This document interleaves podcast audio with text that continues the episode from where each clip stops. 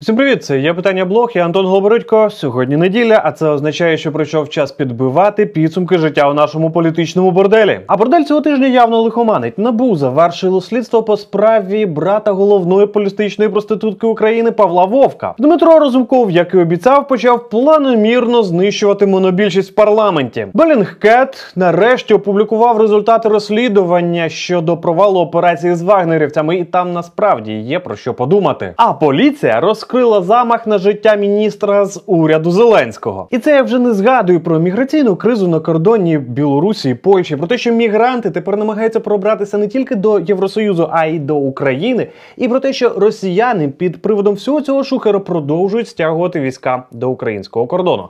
Як розумієте, подій цього тижня сталося дофіга. Коли починаєш гортати стрічку новин цього тижня, просто поневолі думаєш. Ну нахер. Отец.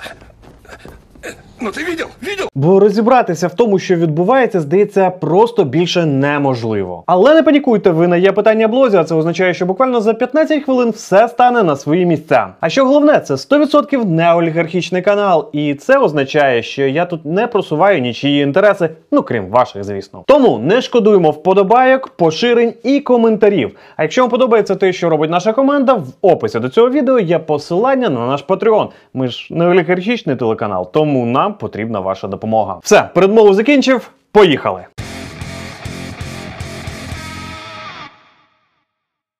Політбордель. Часто бачу в коментарях, що ви пишете, що це ідеальний термін для того, аби описати те, що відбувається в нашій країні. Не можу приховати ідейним натхненником цього терміну був Павло Вовк. Ты сомневался в нашей политической Саме тому дуже символічно почати з того, що цього тижня набу завершило слідство, в якому звинувачують у хабарництві Юрія Зонтова. А це рідний брат голови ОАСКу Павла Вовка. Пам'ятаєте, півроку тому набу зловило цього Зонтова на тому, що він брав хабар у розмірі 100 тисяч доларів, нібито за те, що обіцяв повирішувати якісь питання в ОАСКу. Правда, дивний збіг обставин, коли у нього брат голова цього ОАСКу. Але що куди смішніше, зловили його в квартирі, яка була в буквальному сенсі слова завалена грошима. Там тільки однієї валюти було в еквіваленті 130 мільйонів гривень. І ще був антикваріат і папери на ім'я Павла Вовка. А потім ще з'ясувалося, що цей Зонтов буквально у 2020 році працював у службі зовнішньої розвідки,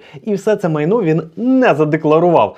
Тож е, одразу отримав ще одну підозру у тому, що він приховував свої статки і не декларував їх. І він став першим, хто отримав підозру за брехню в декларації після того, як цю статтю відновили, після того як у жовтні 2020 року інша судова мафія її ліквідувала. Погодьтеся, є в цьому якась іронія, коли людей із судової мафії доганяють за ті самі статті, які інша частина судової мафії намагалася ліквідувати. Знаєте так, ніби за що боровся, на те і напоровся. Але що куди важливіше, саме цей випадок вселяє надію на те, що вся ця судова мафія колись таки понесе відповідальність за все, що вони зробили. І до в'язниці ще потрапить і Павло Вовк, і Олег Татаров. І Андрій Портнов, і багато-багато інших персонажів, які на це заслуговують.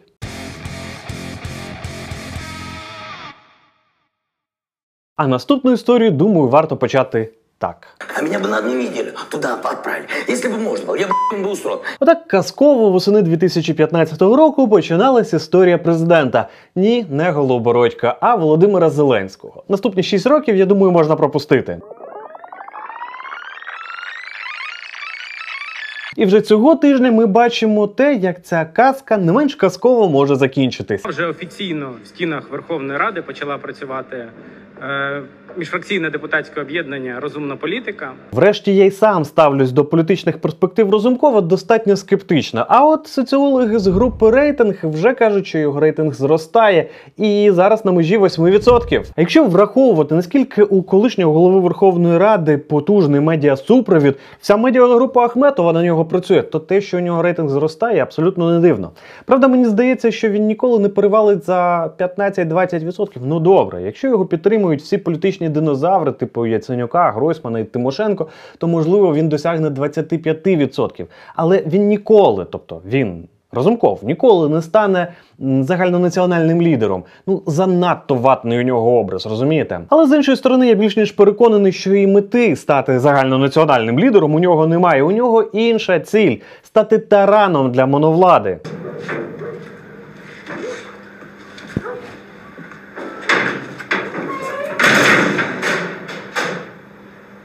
здрасте. Да ладно. Опа! Вот это фарт!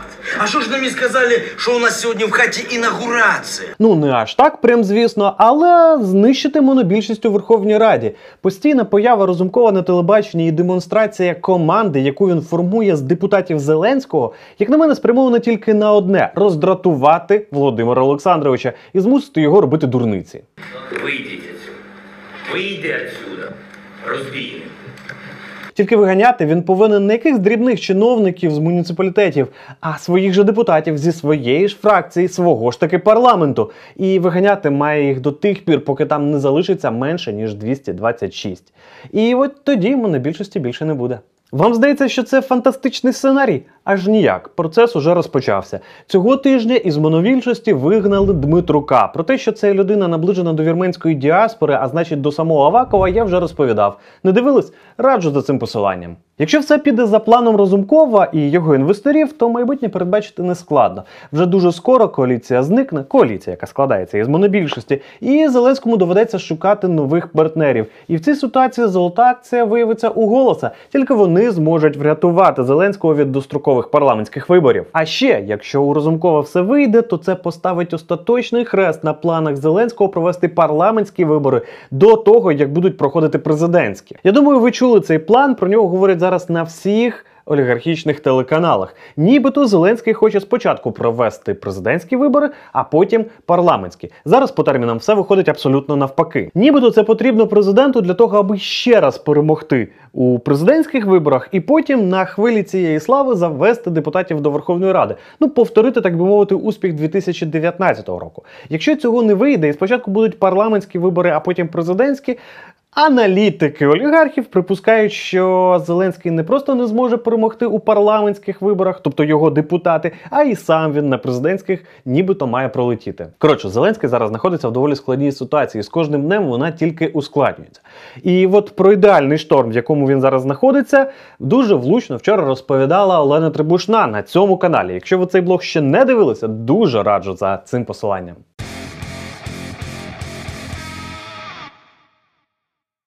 Але не тільки Розумков пішов в атаку на Зеленського. Його доганяють ще і приводи минулого. Можна ли стати президентом і не воровати?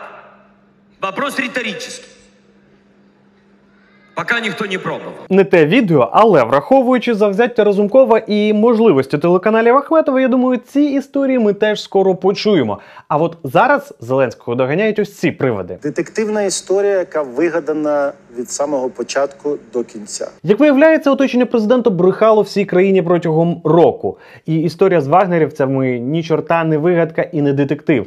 Журналісти-розслідувачі з Белінгкет нарешті опублікували свою статтю, де в найменших деталях розповіли про те, як відбувалася ця спецоперація. А що головне, виявляється, рішення про відтермінування затримання найманців, що власне призвело до зриву всієї спецоперації, приймалося під тиском особисто голови офісу президента Андрія Єрмака. Детальніше про всю цю історію я розповідав вже цього тижня. Якщо у вас є час, то дуже раджу подивитися це короткий переказ найголовніших моментів розслідування за цим посиланням. Очевидно, що вся ця історія політичних балів ні Зеленському, ні його оточенню не принесе. А після того, як вони всі разом розповідали протягом року, що ніякої операції не було, що це вигадка і взагалі не українська історія, пояснити зараз якось логічно і аргументовано, що це взагалі було, буде надзвичайно складно. Тому в цій ситуації треба якийсь нестандартний крок.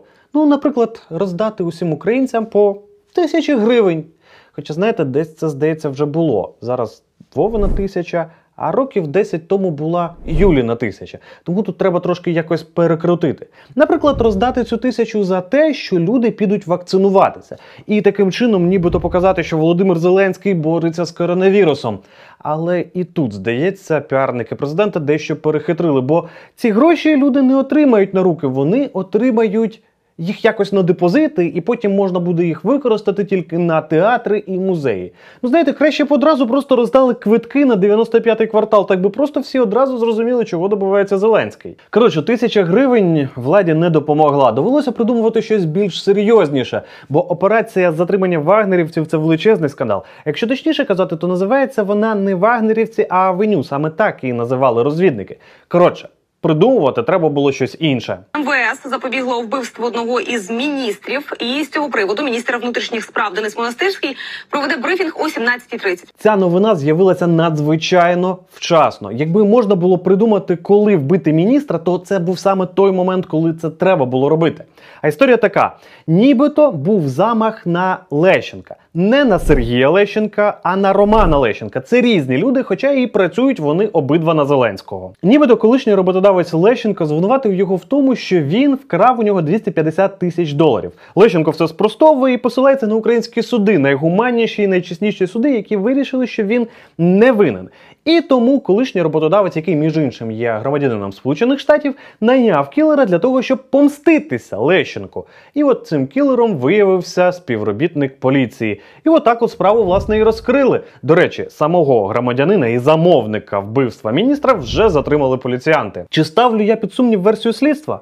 Ні, ні в якому разі. Можливо, і справді було замовне вбивство. Просто знаєте, якось дуже дивно виходить міністр внутрішніх справ рівно в той момент, коли інший скандал треба заглушити. І тут поневолі просто згадується історія з розстрілом машини Шефера, яку розстріляли рівно в той момент, коли треба було голосувати за антиолігархічний закон. Погодьтеся, надзвичайно зручні ситуації, що перший, що другий раз. Я навіть боюся уявити, а кого треба буде вбити або розстріляти, або замах організувати наступного разу. Можливо, само. Ні, цього я казати не буду, бо потім скажуть, що це я організував той замах.